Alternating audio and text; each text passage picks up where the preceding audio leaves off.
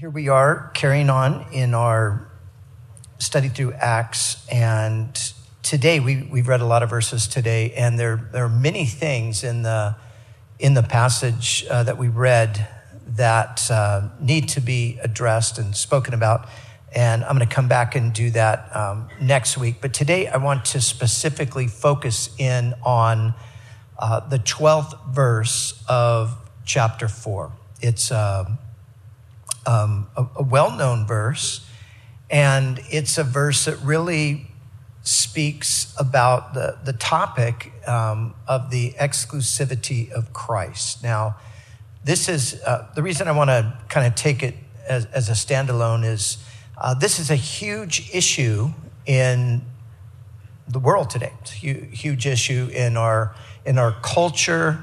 We're living in a time when many people would say that, you know, anyone who claims to have the truth is wrong. People actually would say there's no such thing as absolute truth.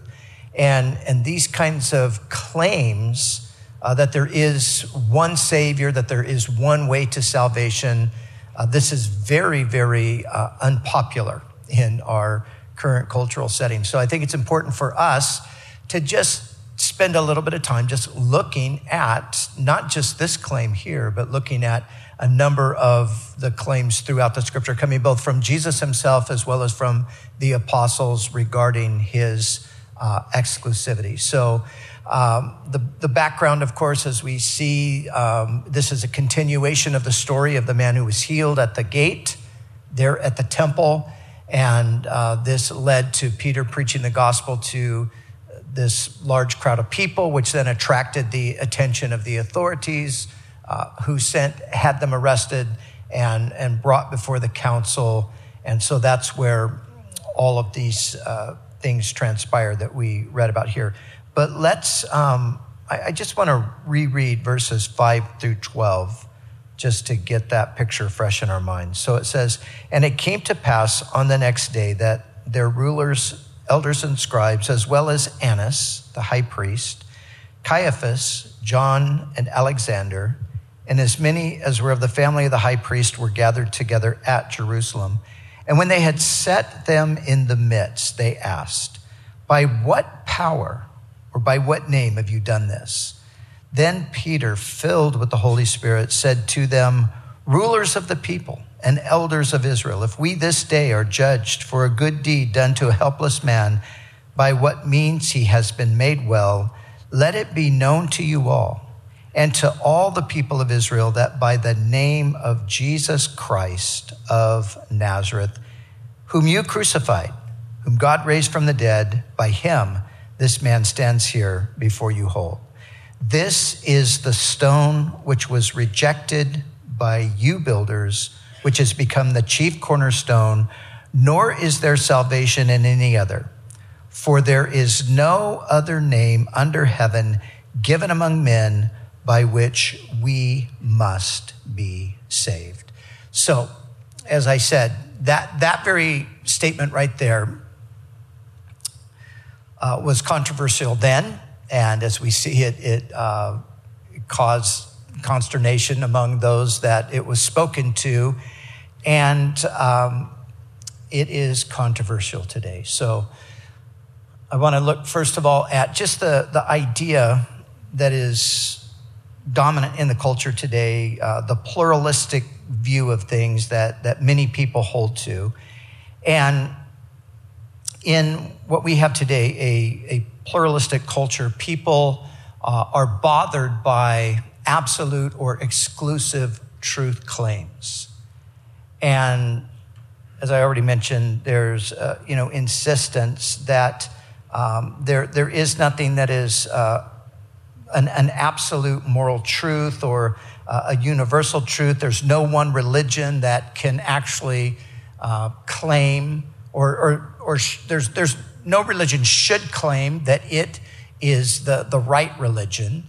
And no one should say that there's just one Savior or one way to salvation.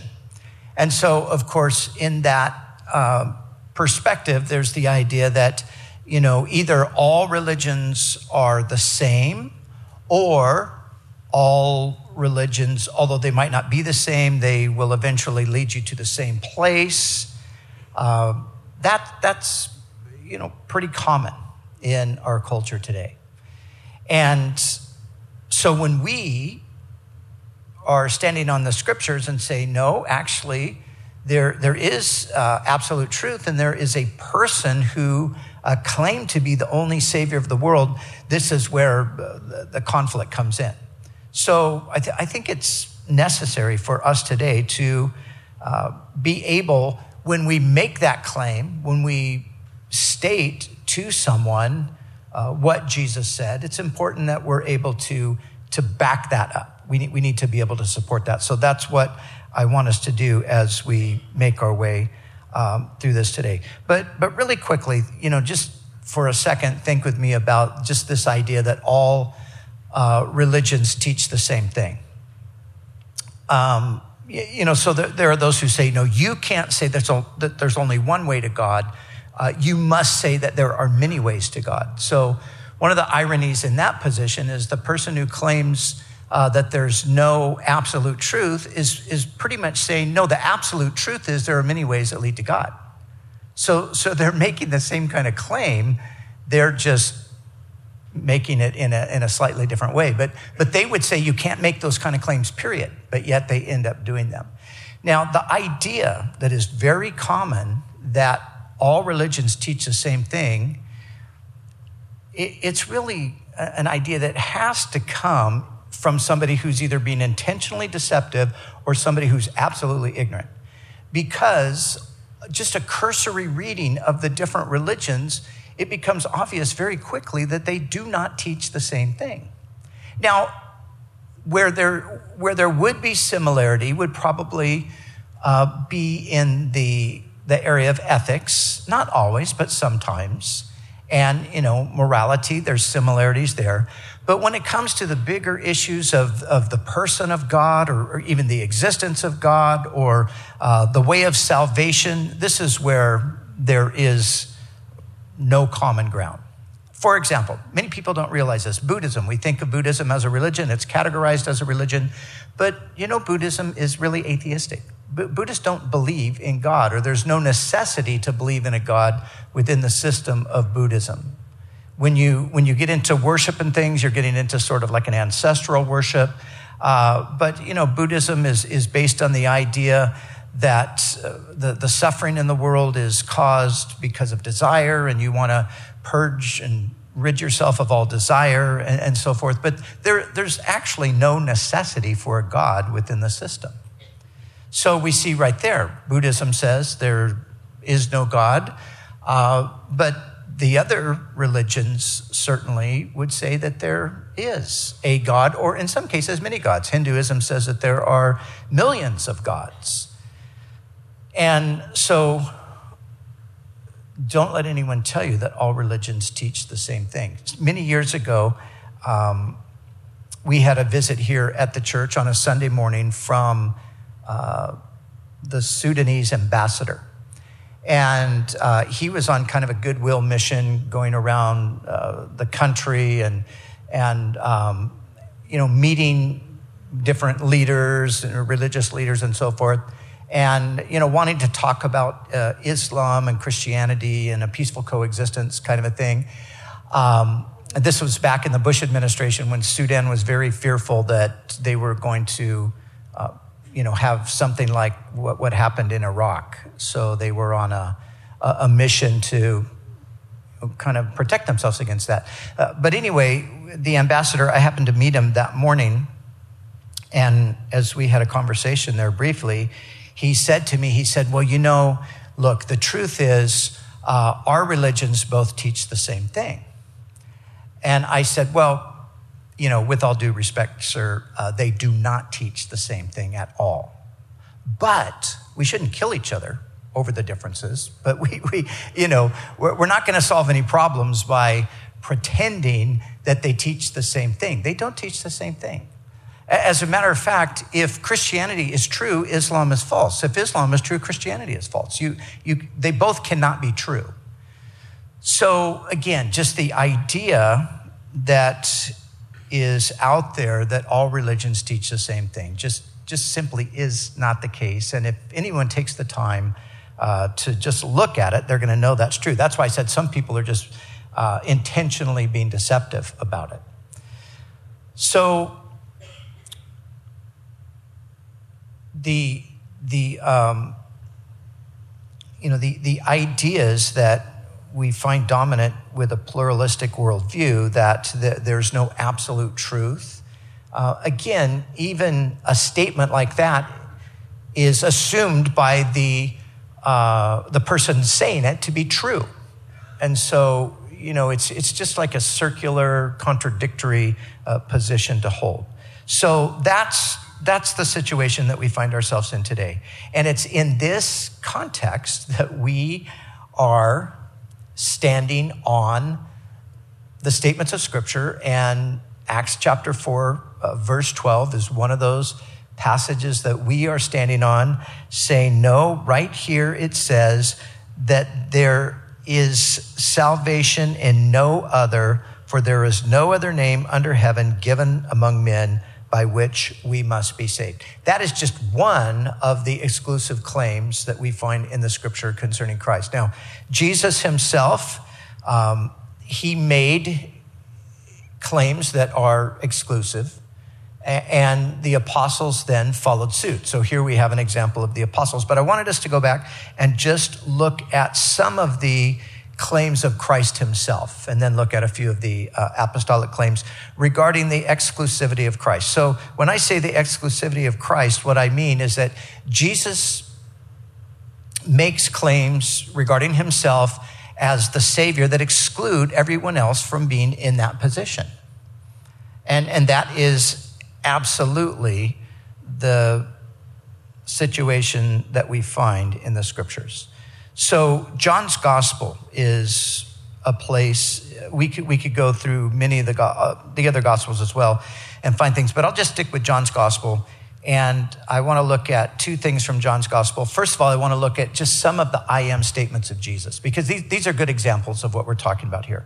So there are 7 I am statements of Jesus in John's gospel. I'm just going to look at 3 or 4, but let's start with this one. Jesus says, I am the bread of life. He who comes to me will never hunger. He who believes in me will never thirst. Now, what I want us to see on this is whenever Jesus makes this claim, I am the whatever it might be, notice it's exclusive. He doesn't say, as some would say and insist that he should have said, well, I am a bread of life, or the idea is that, I'm the one that sustains and nurtures and provides sustenance for people. But Jesus never says a, as though there are other possibilities or options. He always says the. An easier one to understand in that connection is, I am the light of the world. So Jesus doesn't say, I am a light among many lights. And if you find that my light is the most attractive, or you think that my light shines a little brighter than somebody else's, then you should follow me. He says, I am the light of the world, and those who follow me will not walk in darkness, but will have the light of life. But then I am the resurrection and the life. Again, I am the resurrection, I am the life. But John 14:6 is probably the one that is most commonly quoted, that states this idea of the exclusivity of Christ. John 14:6, I am the way, the truth, and the life. And then you remember, and no one comes to the Father except through me. So that is clearly an exclusive claim. Jesus not saying, I am a way. If you like what I have to say, then follow me. Or I am a truth, one among many truths. And then, of course, I am the life. And no one comes to the Father except through me. So Peter, here before these men, he's just basically echoing what Jesus himself said. There is salvation in no other, for there is no other name under heaven given among men by which we must be saved. Now, I just had us look at a few of the I am statements, but just a couple of other things that Jesus said. In John's gospel as well, on one occasion in the 8th chapter, Jesus said, unless you believe that I am he, you will die in your sins. So this is what he says to humanity. Unless you believe that I am he, speaking of the Savior, the Messiah, you will die in your sins. And then in John chapter 17, in his prayer to his Father, he says this, you, Father, have given me authority over all flesh. Now, these are, I think you can see, these are pretty exclusive claims. Jesus says, I have authority over all flesh to give eternal life to as many as you have given me. So these are the claims of Jesus. But then the apostles, like we see here with Peter, they echoed the very things that Jesus said about himself. Here with Peter in verse 12, but then Paul in Acts chapter 17, for example, on Mars Hill there with the Greek philosophers, he said, God has appointed a day on which he will judge the world in righteousness, and he's going to do that by Jesus Christ. So you see, Paul claims that Christ is going to be the judge of the whole world. And then he said in writing to the Romans that Christ is over all the eternally blessed God. So here's the claim that we find over and over again in Scripture, that Christ is not merely a man, but he is God who became a man. And Paul says that to Timothy in 1 Timothy 3:16. He says, God was manifested in the flesh. So these are just a few examples, but point being this. We cannot escape this. So when somebody says to you or somebody says to me, look, you know, it's great that you're a Christian. That's fine that you believe in Jesus. But you know, don't say that Jesus is the only way, or don't say that Jesus is better than the other religious options. But we can't back down on those claims, because if we set this aside, then basically we're setting aside the only Jesus that there really is. Did you know that in some people's imagination, there is another Jesus? There's what's called the historical Jesus. Now, liberals have been on this for years. They've tried to come up with the Christ of history versus the Christ of Scripture. So in their mind, the Christ of Scripture, there's all kinds of mythology, miracles, and you know, virgin birth and resurrection from the dead and all of that. That's the mythological Christ of Scripture. But the Christ of history was just, you know, just an ordinary guy, you know, kind of a bohemian type, you know, kind of a philosopher that just roamed around. And, you know, kind of a cool guy and, you know, a bit of a revolutionary, got himself in trouble with the authorities, you know, kind of like a Che Guevara type of a guy. This is what they think. And so they have gone on for decades in search of the historical Christ. Guess what? The biblical Christ is the historical Christ. There is no other Christ. So these guys are just on an imaginary quest. I mean, it's a real quest, but it's for an imaginary person that doesn't exist. It's a Christ they're trying to find that looks just like them. They've recreated Christ in their minds to be just like they are. So when they say, you know, don't talk to us about this, you know, exclusive Jesus. Well, this is the only Jesus there is. And so we stand firmly on the claims of Christ here in the Scripture. Now, of course, we do have to admit that to make a claim does not necessarily prove the claim. Now, Jesus claimed things that nobody else has ever claimed. And if you just look at the claims of Christ, they themselves kind of just, you know, support that they must be true, because nobody ever thought to say anything like this. But let's just, for argument's sake, say that, well, okay, Jesus made all these claims, but why should we believe that they are true? Well, there are things that we can look to that support the claim. And I think in the end, ultimately prove the claim. And so as we look at the life of Christ, we see that the life of Christ actually matches up with the claims of Christ. So how do we see that? Well, let's look at a few different things. First of all, and this doesn't prove that the claim is true, but it's an interesting thing to think about with Jesus, because one of the things that you see with Jesus, one of the unique things, is alongside of these claims, you see in his life an utter and absolute humility. You know, this is really unheard of. If somebody were not really the person or really this person and making these claims, you would not see a humility in their life. I mean, these are really some pretty arrogant claims if they're not true. Claiming to be the way, the truth, and the life, claiming to be the light of the world and all of that. So you would expect somebody like that to be quite self-confident and quite arrogant and quite vocal about it. But, you know, when you look at Jesus, he made those claims, but he was simultaneously humble. He was very humble. And he was kind and gracious even to his enemies. And even in the passage that we're looking at today, the thing that's interesting to me is that, you know, these are the people that put Jesus to death. That's who Peter and John are standing before. These are the very men. Notice the names: Annas, Caiaphas. Go back to the Gospels and read about those who you know, passed the death sentence on Jesus. It was them. But here's the thing. Do you know what's happening here? There's an appeal being made to them. They are being given another opportunity to change their mind. That's what's happening here.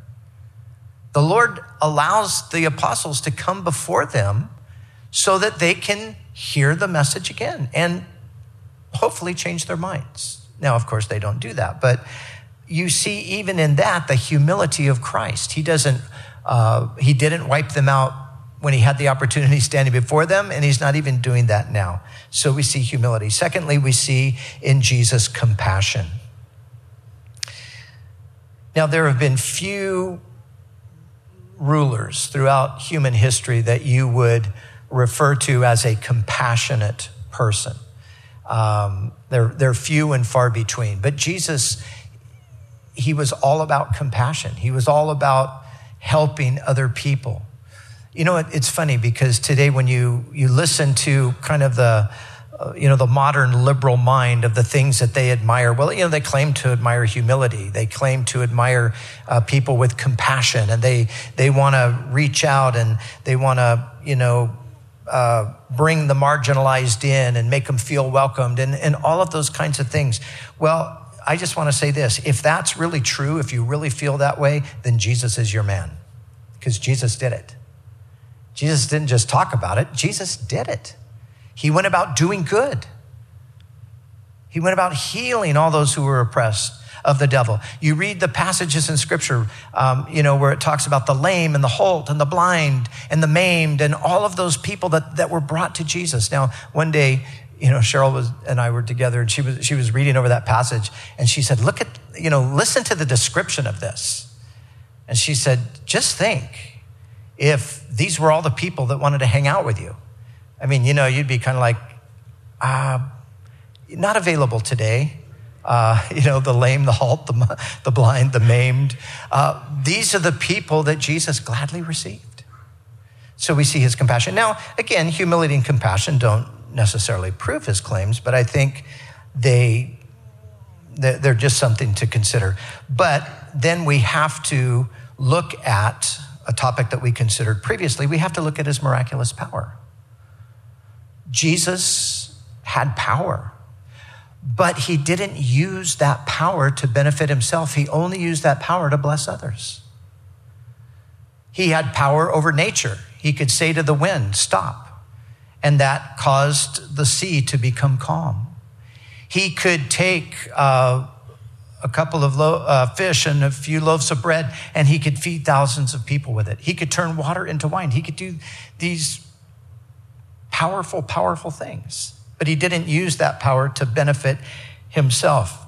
Of course, most of his miracles, as we pointed out, were acts of benevolence and mercy toward those who were suffering and those who were afflicted.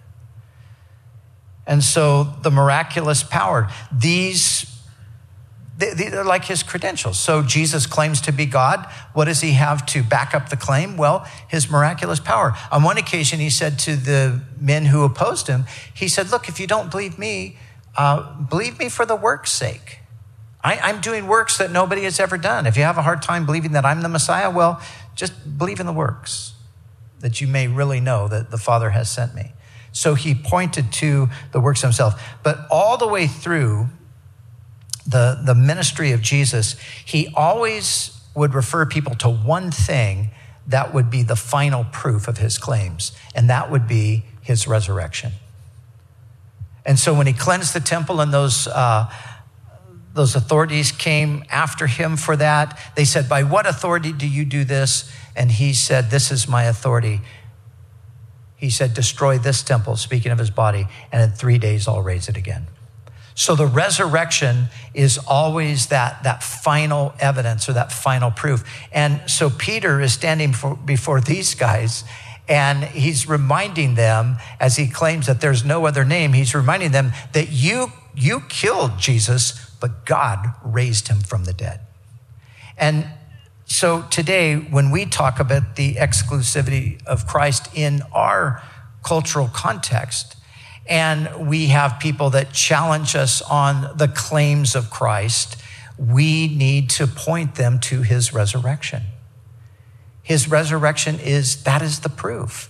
And the resurrection of Christ is something that can be established historically. We have a historical account of the resurrection, and by all methods of judging historical accuracy, the Gospels meet it on every level. But of course, there are those who would say, well, you know, the resurrection was just a myth. That never really happened.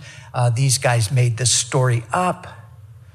And you know, again, people thinking today, they don't understand, first of all, the context of any of this stuff.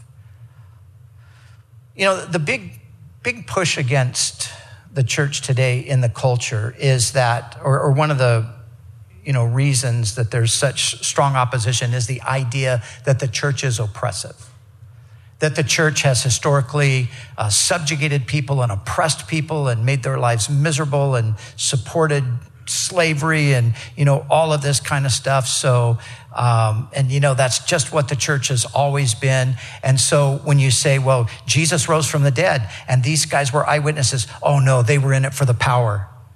You know, they just took that story and they ran with it because it gave them power. And so what they do is they project the church in, say, the medieval period, they project it back onto the first century. You know, in the medieval period, the church had tremendous power, but they project it back onto these guys. You can't do that. There was no power. There was no advantage whatsoever to saying that Jesus rose from the dead in the context that these guys find themselves in. This put them at a complete disadvantage in the culture. There was no advantage. They didn't get any power or authority over anybody. They got thrown in prison. That's what happened to them. So this idea that they did this, you know, to establish a power structure over other people is just absolutely absurd.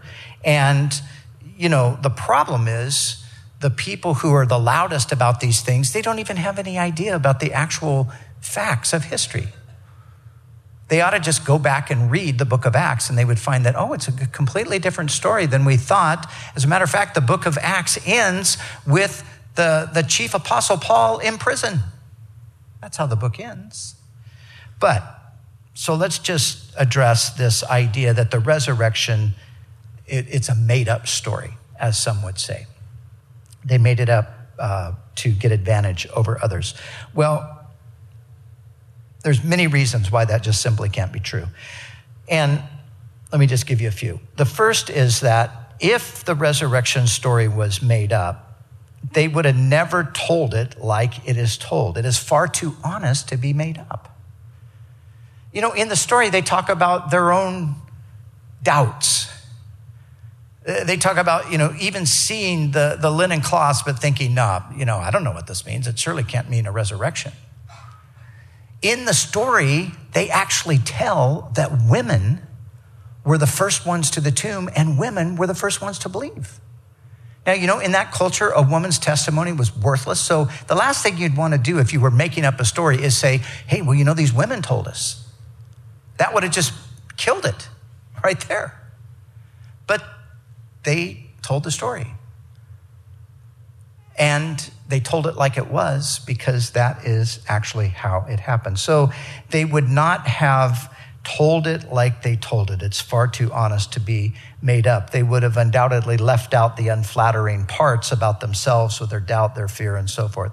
Secondly, no one would have made up this story because it's clear that there was no expectation for the bodily resurrection of an individual at that time. There was no expectation of that. Now, not only did the apostles not expect it, but nobody in the world expected that. If you look at the understanding of the Jews in regard to the resurrection, they never thought of the resurrection as an individual, a singular event. For the Jews, a resurrection was a collective thing that would happen at the end of time.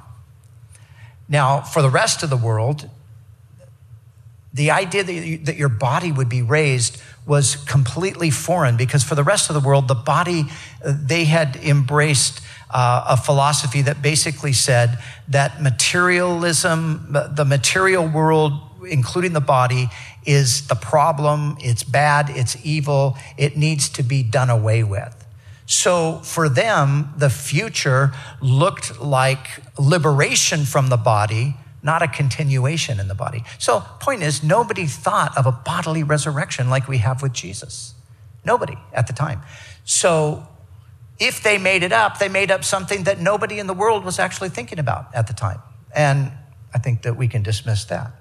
So that's another thing. But then thirdly, if you look at the story, you know that after the death of Jesus, the disciples were completely dejected. They were defeated. They thought, they even said, we thought that he was going to redeem Israel, but he's been dead now for 3 days. So had Jesus not risen from the dead, you know what these guys would have done? They would have just gone back to their lives, but maybe not even that. They might have gone and hid somewhere because, you know, their leader had been put to death by the state. So they might have fearfully went and hid themselves, which they actually did temporarily. But they never would have left their family. They never would have left their businesses. They never would have accepted rejection from their culture. They never would have done that if this story wasn't true. It just makes absolutely no sense that they would do that. But then fourthly, you really... apart from the resurrection of Jesus, you don't have a good explanation for the millions upon millions of lives that have been transformed by the gospel down through the ages. How do you explain that? You know, one of the things that always fascinates me about the effect of the gospel on people is, as fascinated as I am at the gospel's power to transform a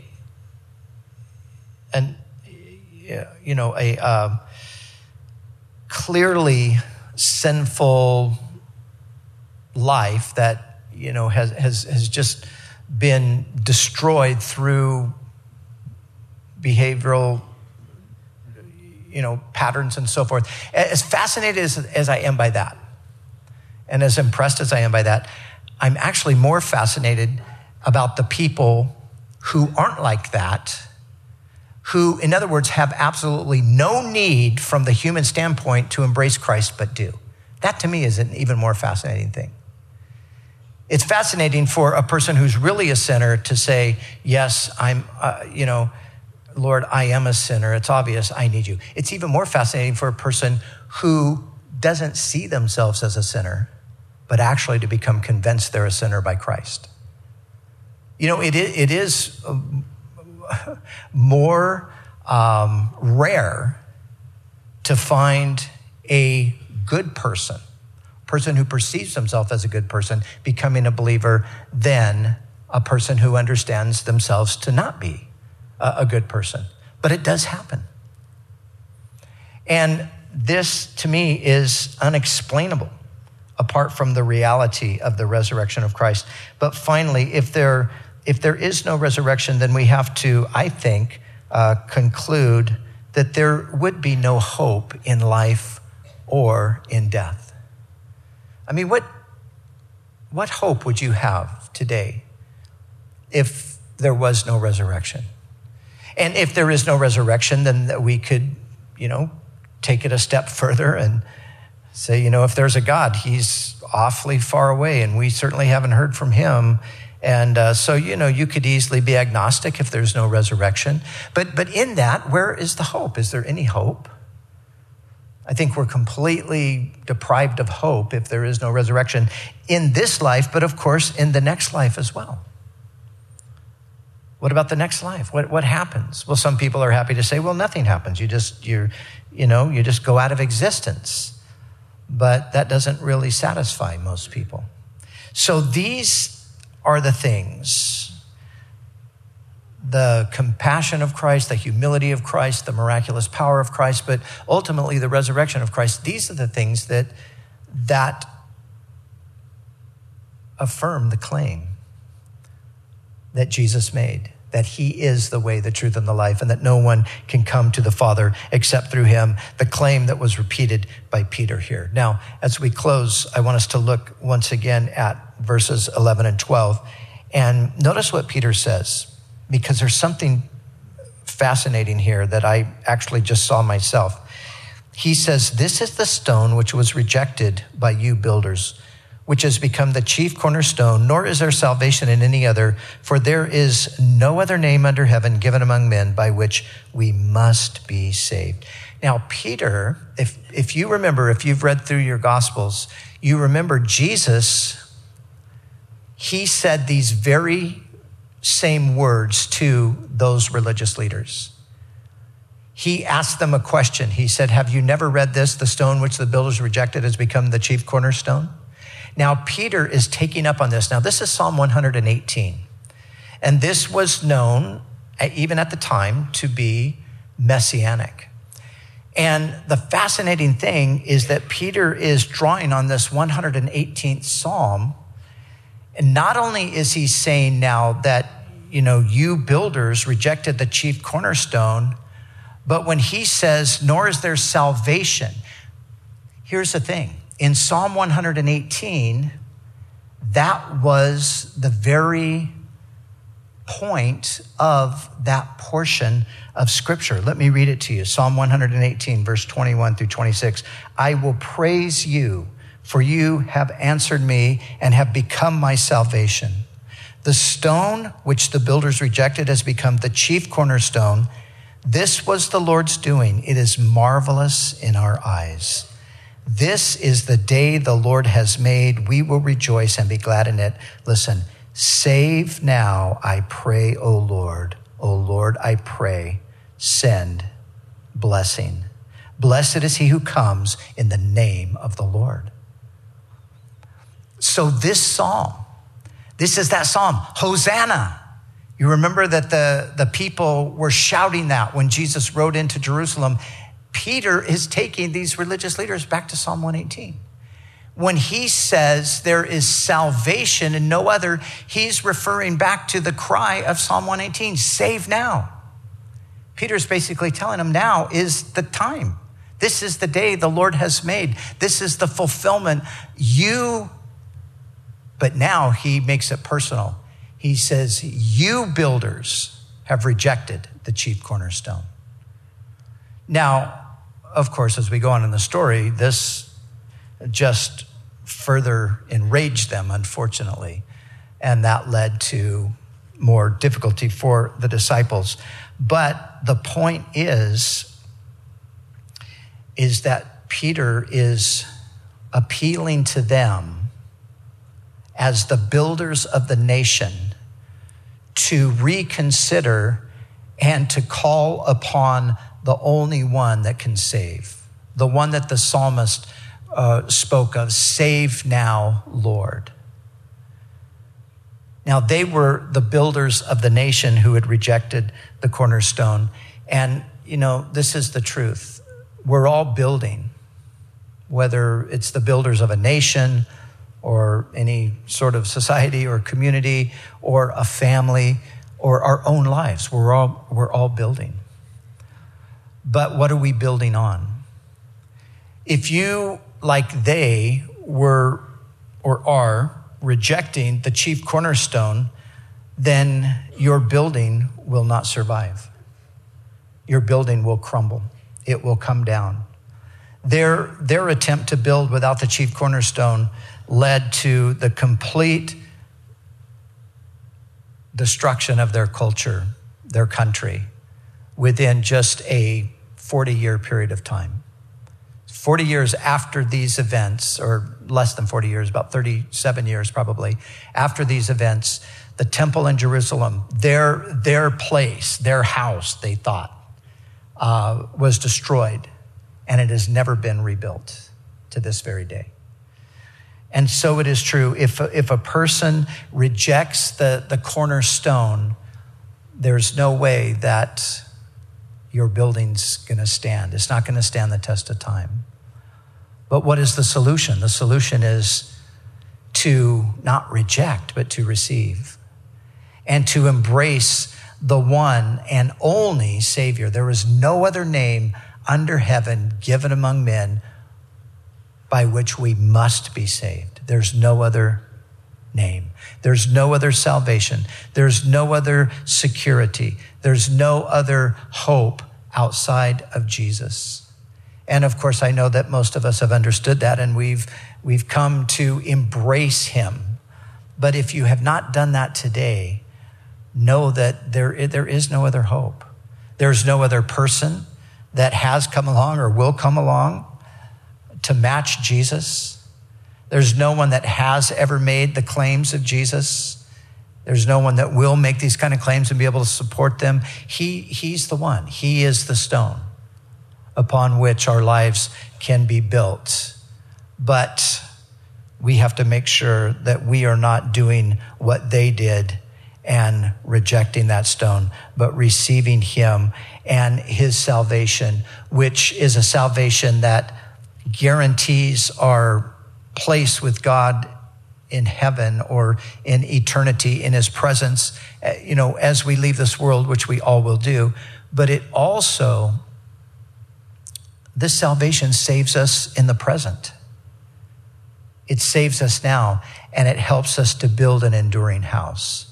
So God help us to receive that. So Lord, we thank you for these words here and this reminder of how there is no other name given under heaven among men by which we must be saved. Lord, we lift up the name of Jesus today. We thank you, Lord, and we claim him as Savior and Lord.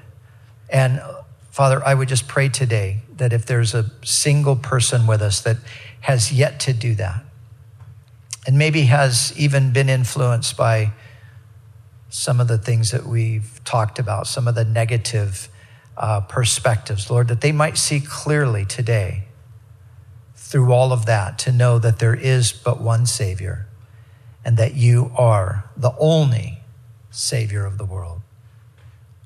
Thank you, Lord, that you've saved us and continue to save us as we walk forward with you in life.